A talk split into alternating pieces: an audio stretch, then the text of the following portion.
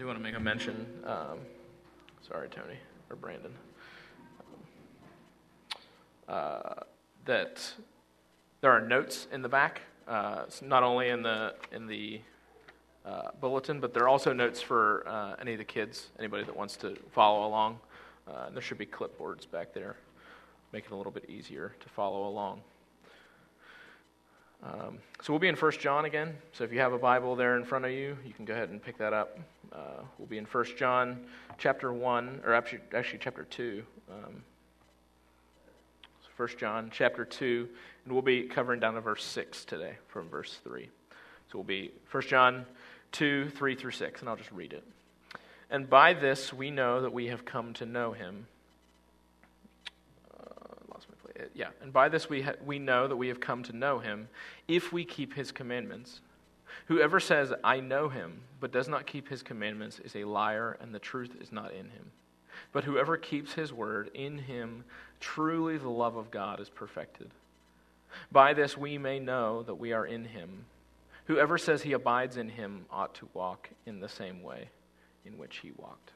Let's pray. God, your word is truth. I'm reminded of what Isaiah says when he says that the flower withers and the grass fades, but the word of the Lord um, remains forever. And Lord, today as we look at the invitation that it is to examine our lives so that we may be assured that we know you, God, give us the grace we need. Give us the, the joy, Holy Spirit, of our salvation. Lord, as we see how assured we are that we know you. And Lord, out of that, may we love you more deeply, we pray. We ask in Jesus' name. Amen. So if you have your, if you have your, your Bible still open, I hope you do. Um, so I just want to do like a quick overview of where we've been. So the first four verses, there should be like a section in your Bible. Uh, that, that first section we've, we've covered uh, was talking about who Jesus is, what Jesus was like. Uh, the next section went on, and we looked at so, so we looked at a couple tests. The first test was the right Jesus test. That first section was about who Jesus really is. Then, if you look down in your Bible, you can see verses uh, 5 down through uh, verse 2 of chapter 2. What we see is there's another test that John gives us, which is the, which is the confession test. And the last couple weeks, we've been looking more like in a negative sense. Well, John, John has been looking more in a negative sense, uh, focusing more on sin and how we should respond to sin in our lives. But this week, he, he's kind of turning a corner a little bit. And rather than talking about something so negative, he starts to focus on positive things. so, supposedly positive things. But it's, it's more of the obligation for the Christian. So, starting in verse 3, and some, for some reason, like the ESV and a couple other versions, they don't show this as a section break, but clearly, like there is a section break, and you'll you'll see it today. I hope. Um, but we're going to look today at the moral test. So, like I said, the book of First John is like John bringing in multiple instruments to test our health. And today we're looking at the moral test. But, but before we start looking at the moral test, I want to I wanna address maybe an underlying lie we potentially will believe, something that's going to honestly hinder us from hearing the message today. And it's this it's a secular lie that says that there's a sacred part of our life and a secular part of our life. It says this it's it's a giant obstacle, and it says it sounds something like this it, It's okay to believe what you want on Sunday, but it shouldn't affect the rest of your week in any meaningful way. It's a, it's a lie that secularism has, has brought, and we are so inculcated with it. You know, even just recently, we were at we went to the to the mosque in Morgantown, and I was sitting there talking with the guys, and uh, we we were discussing and going back and forth, and I even caught this lie in myself. It's very easy to catch, because it, what it says is we're neutral. That every person you talk to is neutral. We can just neutrally walk into the conversation, and nobody has any sways any certain way. And that's just not true. It sounds like this it says, well, why can't you just be neutral? Keep your religious ideas to yourself. This lie is so toxic because it fundamentally goes against the witness of the New Testament. I think we know that, but it's manifested in many different ways. That the lie has an ability, it, it says that it thinks, or the lie wants, to, wants you to believe that people are just neutral and objective, like we somehow have an ability to be neutral and objective. Because the reality is, is we're all theologians. It's just what kind of theologian are you? But the second way that that lie kind of hits us is what I want to address today. It's, it's, the, it's the same lie, but it comes at us in a different way. And it says this It says, I'm a Christian in my belief system, but I lie on my time card at work. Or I'm, I'm a Christian in my belief system, but, but I refuse to walk in love with my neighbor. And John is showing us that's just not, there, there are not any ways we can do that. There's no boxes we can put Jesus into. It's like, oh, this is my Jesus box over here, and then this is the rest of my week box over here. So, to John, even, even he, he, he, written however many thousand years ago, literally is addressing us today in this secular society we live. And if, if you're reading from the NKJV, this is what it says in verse 3. We'll just go back through it. Now, by this we know that we know him. Okay, that doesn't really make any sense. He's saying, by this we know that we know him. It's just the same thing over and over again. It seems kind of redundant, but I think the ESV helpfully sees it, sees it just a little better. It says, and by this we know that we have come to know him.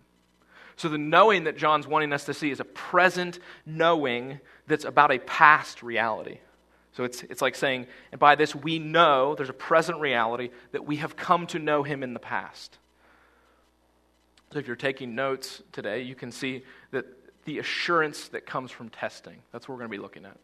The assurance that comes from testing. And even as I was thinking about writing this up, uh, there's a joke within my family, at least within my brother, uh, that my we come from a family of farmers. That sometimes what we'll do is we'll like we'll test like a tractor. We'll go out and like I don't know. I always see, we always used to see it on the farm when we would like poke holes to see where like the rust spots were. My dad would always be like, "Oh, don't do that. Don't do that." Because what we would do, what we would do is we'd poke holes to see how, how what the integrity was of it. And what we would do is we'd poke holes actually where the where the rust spots were so thin, and my dad would be like, "Don't don't do that." And I'd always joke, I'm like, "The holes are there. we just need to like us poking through them are not making the holes. The holes were already present. We're just making them revealed." And that's really what John's talking about today. He's, he's pressing us on that, on that spot that, that maybe is a little rusty, that we're like, oh, don't, don't press that. And he does so for this reason that you should test your life so that you can be assured that you know him. You should test your life so that you can be assured that you know him. He says, And by this we know that we have come to know him. We know that we know him. So the question is, how do you know that you know him? I know that sounds really redundant, but I think it's helpful as we think about it. How do you know that you know him? How does a person know that they have become a Christian? How does a person come to be assured that they're actually a follower of Jesus? These are extremely important questions to ask. And before we answer it, we need to understand the word know a little bit better. The word know is used in 1 John 40 times. It's used 40 times in a short letter. It's used four times just in this short passage. Look down with me from verses 3 to 6. And by this we know that we have come to know him. Whoever says, I know him, by this we may know that we are in him. Three, four times he uses that same word. When, when he uses the word knowing, he doesn't simply mean just understanding some specific truths. One definition said of knowing, a familiarity acquired through experience or association with persons or a thing. In the West, we have made the word knowing so academic. It, it's, and again, I'm not trying to just criticize the word knowing or the academic West. I'm not doing any of that. But we, when we have in our brain just hearing information, processing in the information, we would say, well, we know it then. We know the information, right? But in John's day, he's not saying that. See, in John's day, the Gnostics had great confidence in human reason. They, had, they believed that they could come to an accurate knowledge of all things, including God Himself. This means, means that they believed they could come to know God through a process of reasoning intellectually. And it's really not much different than our day because every single person, at least, at least under the age of 30, if you'd say to them, hey, you have a problem in your life, you know what they would say to you? Do you have YouTube? Give me YouTube in 20 minutes and I'll figure it out. And in some ways, they're right. Like, in some ways, we have so much knowledge in our society that we forget what actual knowledge here in the New Testament means. And for knowledge here for John is more than just intellectually, yes, I know that to be true. John is showing us today, he's linking up that unless your life is evidence of it, you really don't know it. You really don't know it. To know something here is far more different than just our understanding of the mind. There's an experiential, there's an intimate understanding far beyond our simple cognition. So, how do you know that you know? The better question we should start with is what are we to know? Or maybe who are we to know? We are first and foremost, I know this is going to be sound like a, the most Sunday school answer you ever heard. We are first and foremost to know Him. That is Jesus Christ. Now, when I say that, we're not just supposed to know some facts about Jesus. He was born of a virgin in Bethlehem. He is our advocate in heaven. He's our propitiation. We can, we can know all the, those kind of truths. We can stack them all up, and we can rejoice in them. These are wonderful truths, but just knowing about them is not enough. We have to know Him. We don't, we're, we're Christians, which means that we have all this doctrine, all this good truths. But the doctrine is not just truths, they're a person. Listen to what Jesus addresses. He addresses three people in the Gospels in this way. He first addresses the person in Matthew 7, like we saw last week. And he says this I never knew you. Depart from me, you workers of lawlessness. Do you see the connection even there? And then he goes and he says to the, to the ten virgins, there's a parable of the ten virgins, and he says, Truly I say to you, I don't know you. Or maybe to the ones the one with the narrow door, he says, I tell you, I don't know where you've come from. Depart from me, you workers of evil. See the connection between knowing and doing, even in the Lord Jesus, what he's saying. And Paul, what he asks the Galatians, very simply. Formerly, when you did not know God, you were enslaved but to those that by nature were not God's. But now that you have come to know God, or rather be known by God, how can you turn back again to the weak and worthless elementary principles of the world? And the question, the test for today is so simple it's do you know him? And I, when, when I say that test, I know the first knee jerk reaction we're going to have is, of course, of course I know him. Don't, don't test me on it. But I just want to say here's what, here's what John's putting forward to us. He's saying, as you test yourself to see if you know him, what you will have is more joy. Is as you see the integrity, oh, look, my life has been transformed, you will see I'm really a Christian. Look at the glory that's coming for me in knowing the Son. And this is what's being extended to us. And he deliberately, John deliberately puts this as a conditional statement in verse 3. He says, And by this we have come to know him if we keep his commandments. Now, like we've seen before, John gives us a test so that we really know him. This is not unlike the New Testament. The New Testament everywhere. Like we read this morning in 2 Corinthians 13, Paul even says, Examine yourselves to see whether you are in the faith. faith.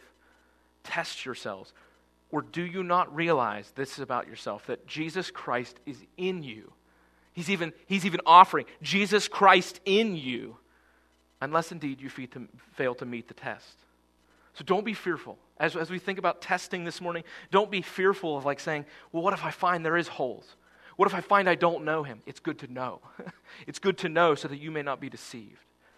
So we're going to look at the test failed. John gives us, that's the next section we're going to look at. It's the test failed. You're taking notes in front of you, it should be the test failed. This is what he says in verse 4. He says, Whoever says, I know him, does not keep, but does not keep his commandments is a liar, and the truth is not in him. The, t- the test failed could most simply be, and I think this is in your notes. If it's not, you can write it down. It's profession without obedience. It's profession without obedience. And as you're, as you're writing that down, I'll just give you a little more context. He says, He says, Whoever says, I know him, he, basically what this person is saying is he's saying, I have come to know him. Of course, I have come to know the Lord Jesus. But then you look at his life, and his life is he does not keep the commandments, and he's a liar. And this has been the failure of many people within our lives. They profess to know God, they profess to have relationship with God, but they're deceived. I was just listening to a country song even this week. Sometimes I listen, I listen to country songs for the purpose of understanding people's theology. but I love it, and I love the tune. But there's a song, there's a song that has bothered me. Every time I hear it, it bothers me. Because the song is based around he wants to go fishing on a Sunday morning. I was going to keep the lyrics in here, but they're, they're super lame, so I didn't put the lyrics in here. But he basically says the whole purpose of the song is he's saying, I didn't come to church this morning because I wanted to go have a conversation with God out on a boat with myself alone. And the whole, the whole the conversation, he's basically saying, like, yeah, I know God. I know God, of course. But then literally there's one point where he says in the song, but I don't want to know the people there. And I chuckle to myself. I almost like laugh as I hear that because I'm like, this is this is like this is first John. Like you are doing the thing right now. It's like this it's like a child who needs to clean their room. Picture a mother or a father, maybe you're a mother or a father, and you're thinking about a time that you used to tell your kids to clean the room. But the child's, the child's response is, I'll get to it. I'm busy singing, maybe they say. The mother warns the child, they say, clean your room, clean your room. And you come in to listen to what the child's singing, and they're singing, Jesus loves me this I. And you might be like, your heart would be like, oh, listen to that song. But the song, though they're confessing, Jesus loves me, this I know, the profession of their life is contradictory to the, to the obedience. Do you see how that would work? Just something so simple as that. Or maybe, to use an example in, in Scripture, we see Jesus say in John 10 that his sheep hear his voice. They listen to his voice. So if you picture with me this, this flock of sheep, and here then you see one sheep just, just running off through the caverns, not ever listening to the shepherd, never comes and stays in the sheepfold, but he's running around all day. I'm a sheep. Bah! Look, look at me. I'm a sheep. What would we say to him? You're sure not listening to the shepherd, sheep. You're not listening to the shepherd. So look how much of a sheep I am. Are you listening? So you should test your life so that you can be assured that you know him and not be deceived. So here's the claim. Let's look at the claim in verse 4. Here's the claim I have come to know him. The claim is that this person has come to know the Lord Jesus. He says, For whoever says, I know him, or I've come to know him. But then he gives the reality. Here's the reality He does not keep the commandments. And this should make us sad. As we hear this, this shouldn't just, I know sometimes I, I tell examples that are joking and whatnot, but this really is a sad reality. Because here's one who's saying, I have come to know him, and he doesn't keep the commandments. And we looked at it last week, but I want to go back to it. Matthew 7, Jesus says in verse 21, listen to, listen to even the distinction he makes. He says, Not everyone who says to me, Lord, Lord, will enter the kingdom of heaven. Here's the contradiction. But the one who does the will of my Father who's in heaven. Do you see the difference? So it's not the one who just says, Lord, Lord, I'm a sheep, I, I'm a Christian. It's not that one. He says it's the one who does the will of my Father. And what's the will of his Father? The revealed will of God in his, in his Word, in his Scriptures. Even Jesus is saying that the one who knows me is not the one who will enter, it will be the one who does the will of his Father. But let's be clear he says, For whoever says, I know him, but does not keep his commandments. So, what is, Jesus, what is John here talking about when he talks about commandments? I think he, what he's talking about here is very simple. It's the same thing as the will of my Father. The commandments that John is referencing is the Word of God that we have in our hands. God's revealed will expressed in the scriptures. In John 12, Jesus says this about his own activity, his own words. He says, For I have not spoken to you of my own authority, but the Father who sent me has himself given me a commandment what to say and what to speak, and I know that his commandment is eternal life. What I say, therefore, I say as the Father has told me. So we don't follow commandments on our own in that way. We follow the commandments that are given from the scriptures. And Jesus is expressing here that he's done nothing. Even the Lord Jesus himself has done nothing on his own authority. He's speaking as one who's directed what to speak. He's speaking the authoritative word on behalf of the Godhead. Even in his own day, people recognize the authority by which he speak, spoke. Mark 1 27 says this is that they were amazed, so that they questioned among themselves, saying, What is this? A new teaching with authority? They even recognize the authority. But for John, what, he, what, what they mean by commandments is the authoritative Word of God. Well, then I wonder, you're probably wondering, okay, so whoever says I know him but does not keep, what's it mean? So that's the commandments aspect. Let's look at that word keep. What does that mean? For John, keeping is more than just words. It's more than just a profession of faith. It's more than just confession. For John, keep is what it means is to persist in obedience or to pay attention to the commandments that have been spoken. This is not just passively hearing, but it's an active action. So, what, Daniel, you're saying? We have works based salvation. Is that what you're saying? I need to do good things? No, that's not what I'm saying. That's not what I'm saying. But the fruit of your life shows that you are a doer of the word and not a hearer only. You know, James gives a really good example. He, he, he really comes with this as well. He gives the same thing that John is giving. James is saying in, in James 1 22, he says, Be doers of the word and not hearers only. Which hearers only, that could be the best definition ever we have for knowing in the West. So it's not just hearers only. He says, But be doers of the word, not hearers only, deceiving yourselves. James is saying that hearers would be much like what we understand the, in the West as what knowing or acknowledging you know what he says about this person? He says that person is like a man who looks in a mirror at himself. He says, For if anyone is a hearer of the word and not a doer only, he is like a man who looks intently at his, himself, at his natural face in a mirror. Just picture this. A man walking into the bathroom, there he is, looking at himself, grooming himself up, popping the zit he has, whatever, all the things he's got going on. And this is what he says. But immediately he walks away and he forgets what he looks like. That's the person who knows, who knows up here, but his heart and his hands are so disconnected from them that he's not walking in obedience. James tells us that this man studies really hard to remember his face, and the moment he walks away, he forgets. So you should test your life so that you can see you're not just a hearer only, but you're also a doer.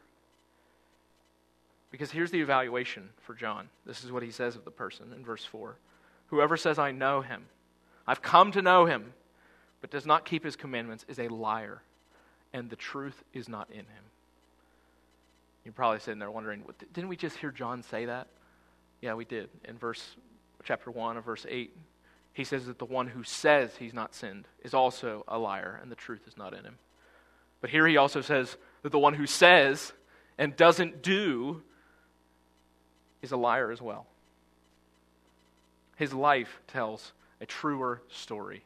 This is why this, this concept of sacred and secular cannot go together.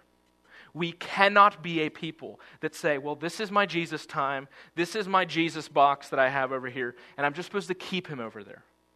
Because here's the thing the secular world you live in, here's, here's the truth. The secular world we live in will be just fine and dandy if we keep Jesus in a little box over here. But the moment that this Jesus that we see, this Jesus on his throne, starts to affect us in the daily life, we start to, we start to speak, we start to walk in such a way, people will hate it. And you might be like, well, no, people won't hate it. No, they will hate it. Trust me. Try it. Be more public with, with what you're doing, with what you mean as your reflection of Jesus in your daily life, and you will see how much people hate it. And if they don't hate it, they'll just scowl at you. His life tells the truer story, and it's a test failed. He fails the test because he fails to keep the commandments. And ultimately, he fails to do what Jesus says in John 15:10, "If you keep my commandments, you will abide in my love, just as I have kept my Father's commandments and abide in his love." What Jesus is saying is not, not that we keep the commandments to love him, or not, not to, to gain his love. It's the other way around. We love him by keeping his commandments.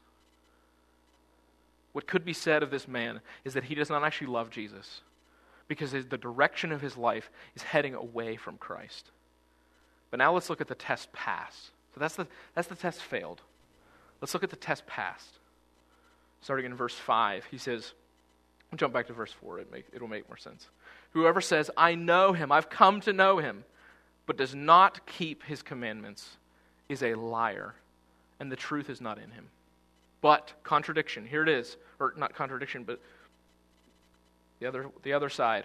But whoever keeps his word, in him truly the love of God is perfected. Now, I want to be, I want to be honest about this. The love of God being perfected, and I might lose some of you on this, I'm sorry if I do. the, the love of God being perfected, I have not come to a great place on what exactly that means. It means one of two things. I'll just give you both views. So it either means one of two things, and I think they both jive in Scripture, but I'm not exactly sure which one this passage teaches.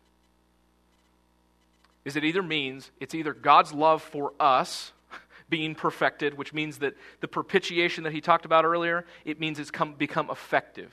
Okay? So it's either God's love for us or it's either our love for God. If it's our love for God, both are taught in Scripture. Okay?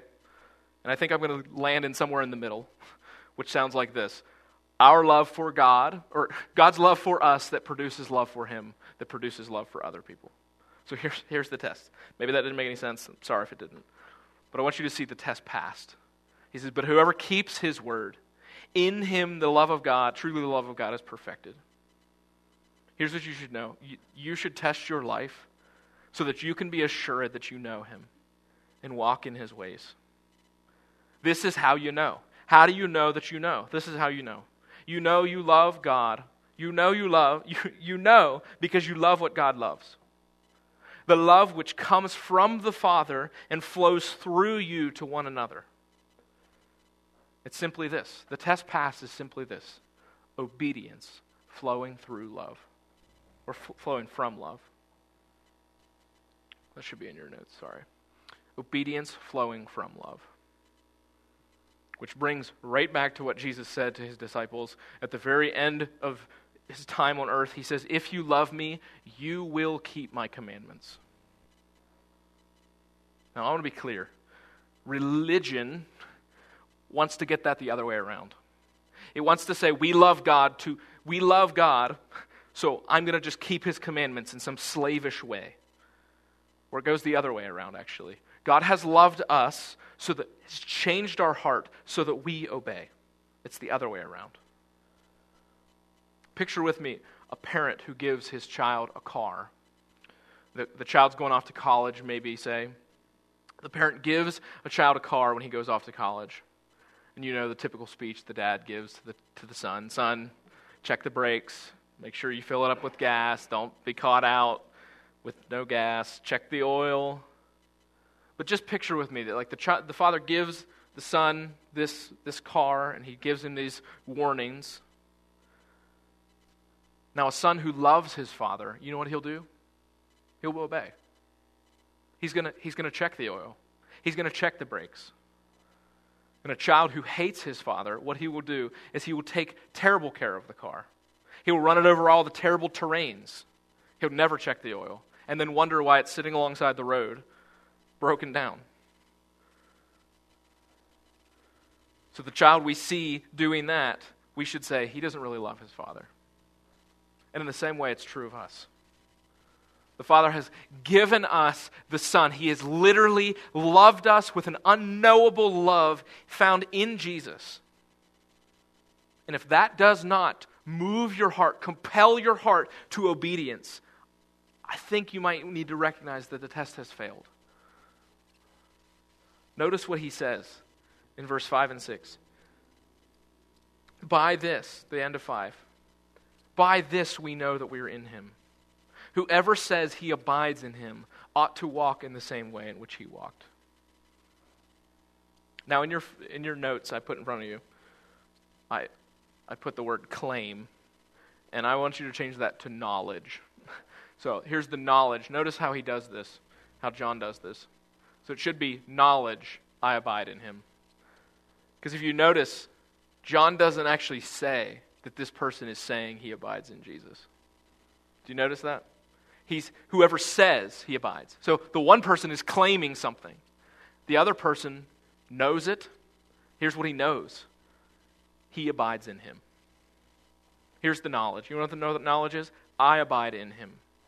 This is how we know that we know. This is how we can be assured that we're really Christians. We know we are Christians by the way we live. Notice the one who's claiming that they're a Christian, running around declaring to everyone, I'm, I'm your brother, I'm a Christian. But the one, he says, who abides, he knows. And Jesus in, in John 15, he says this He says, I am the true vine, and my Father is the vine dresser. Every branch in me that does not bear fruit, he takes away. And every branch that does bear fruit, he prunes that it may bear, bear more. And he goes on and he says, Abide in me, and I in you, as the branch cannot bear fruit by itself unless it abides in the vine. Neither can you unless you abide in me. Hear that last part. Hear this last part. I am the vine. This is Jesus speaking. You are the branches. Whoever abides in me and I in him, he it is that bears much fruit. For apart from me, you can do nothing.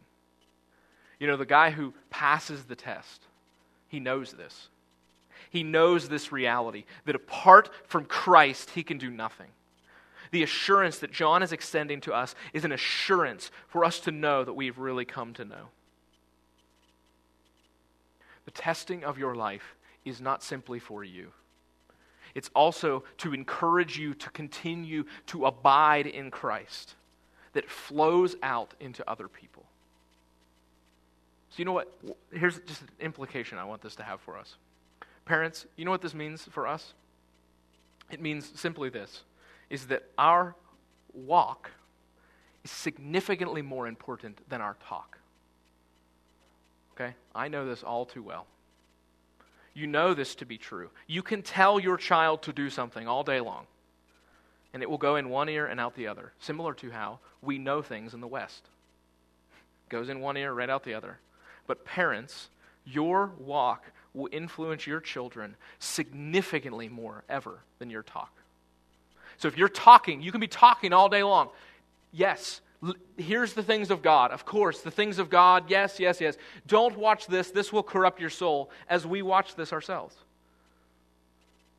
With you talk, with your talk, you can be leading them to heaven, while your walk is leading them to hell. Brothers and sisters, I, I just encourage you with, with your children, with your family, with all, all these different things walk in such a way that when you talk, your talk, you, still, you still should be talking. I'm not saying, I'm not trying to minimize the job of speaking. It's so important. But your talk must line up with your walk. By this we know, we may know that we are in him. Whoever says he abides in him ought to walk in the same way in which he walked. And now we see the evidence, the last point you have there the evidence, the pattern of Christ's life. Thrust of this passage is simple that those who say they live in God must walk as Jesus walked. They must walk as Jesus walked. I love the question that Jim Boice he, he brought up. He said this. He said, We may have the feeling of awareness of God, of union with Him but how shall we know such an experience corresponds to reality? He goes on, it is clear that no amount of clearness or strength in the experience itself can v- guarantee its validity, any more than the extreme vividness of a dream leads us to suppose that it is anything but a dream. What he's saying is that no matter your feelings toward God, your feelings in this moment do not matter toward God. You might have the most pleasant of feelings possible toward Him. But this pa- passage is getting us to do, to do, and what Jim Boice is bringing out, he says that those feelings are like a dream. Those feelings are like a bad dream if there is no evidence. the way we know our experience is actually lining up with reality is to examine the evidence. That is, keeping God's commands. And the one who obeys God can rest assured that his love for God is being completed and that he is in God. Listen to what Jesus says. I, we talked about it with the Good Shepherd, but I want to go back to it real quick. In John 10, you can actually turn there real quick because it's the last passage we'll look at. In John 10, Jesus is saying something about himself that he is the good shepherd. And this is what he says I am the good shepherd. Here's what he says of his own. This is why we should be assured. You want to know why you should be assured today? If nothing else, not only that we ought to walk in that way, but know this. This is what he says of us I am the good shepherd. That's Jesus speaking. I know my own. What a thought that you, sitting there, you and me, as Christians, if we see our walk and we see that we're walking in step with Him, this is what He says I know my own. That the Lord Jesus Himself knows us, and my own know me. Just as the Father knows me, and I know the Father. And He goes on and He says, I lay my life down for the sheep. The evidence of the Christian is are they listening to the shepherd? Are we listening to the shepherd? Are we walking in such a way that we are walking in obedience to him? Now, this is not perfection. Again, we've seen this in 1 John. If you, if you need questions about perfectionism, go back to what we talked about the other couple weeks. Part of knowing the shepherd is listening to the shepherd. I love what John Calvin said. He, he said this. He said, Now he calls us also to Christ, to imitate him this is what John's calling us to. He says, Yet he does not simply exhort us to imitations of Christ, uh, imitation of Christ, but from the union that we have with him proves we should be like him. He's saying that the union that we have with Christ, that the union that we know him and he knows us, will produce in us fruit. That whoever says he abides in him ought to walk in the same way in which he walked. Now, you should have seen, we, we've talked about the assurance that comes from testing. Now, you should test your life and be assured that you know Him. And then we looked at the test failed, and we've looked at the test passed. I just encourage you don't be like the person who says, don't, don't touch the rust spot. Don't touch the rust spot. It, it'll poke holes in it. We don't want to see the holes. Don't, don't do that. Be like the one who tests the rust spots to see that I know him. And as you see, I know him, deep, abiding joy is offered, is extended to you. May you know that joy today. So, we're going to take communion today, and I want us to move into a time of communion. But at, before we do so, um, so we're going to do something just a little bit different. Same thing as we did kind of last time. It's different from the normal, but it's the same thing we did last time.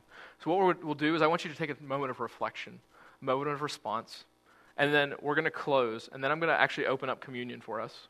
And then we can come, we can take, not take communion yet, but grab communion. And then before Sunday school, we're going to take communion together.